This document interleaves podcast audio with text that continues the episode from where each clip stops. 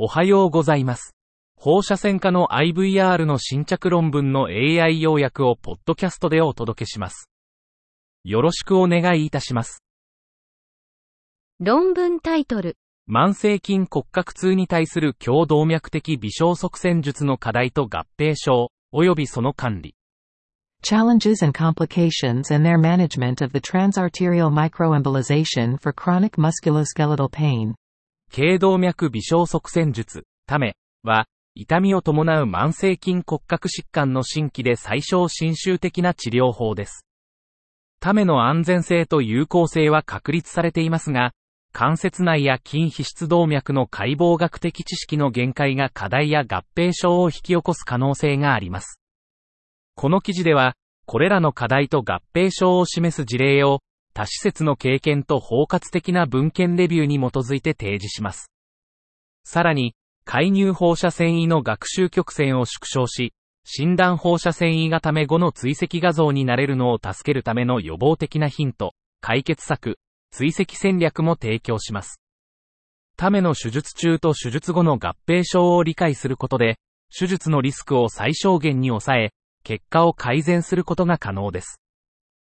論文タイトル。スマートフォンの拡張現実は、ファントムモデルにおける複合アブレーションマージンのための従来の CT ガイダンスを凌駕。スマートフォン augmented reality outperforms conventional computed tomography guidance for composite。目的。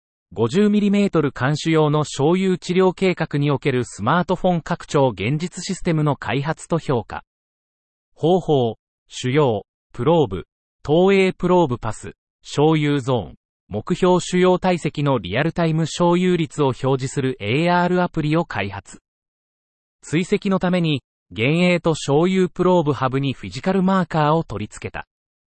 結果、CT フリーハンドと AR ガイダンスの平均主要小有率はそれぞれ36プラスマイナス7%、47プラスマイナス4%、P イコール0.004。AR ガイダンスの平均合成小有率は43プラスマイナス1%表示なし、50プラスマイナス2%小有ゾーン表示あり、P イコール0.033。結論。スマートフォン AR ガイダンスシステムは、50mm 主要の小有に対して、従来の CT ガイダンスよりも優れた性能を発揮し、経験レベルに関わらずより標準化されたパフォーマンスを向上させた。論文タイトル。MRI で検出された骨髄内浮腫は、歯周炎の有効な治療後に回復。MRI detected intraosseous bone marrow edema recedes after effective therapy of periodontitis. 目的、歯周炎に関連する予備的な変化を検出するための T2 スター MRI シーケンスの使用を評価。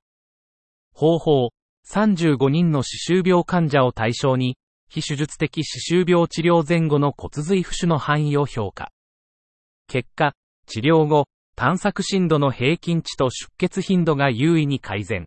P より小さい0.001。骨髄浮腫の平均深度は 2mm から 1mm に減少。P より小さい0.001。結論。T2 スター MR 画像による歯周骨髄浮腫の減少は、成功した歯周治療を示す。臨床的意義。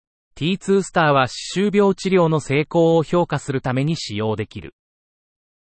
以上で本日の論文紹介を終わります。お聞きいただき、ありがとうございました。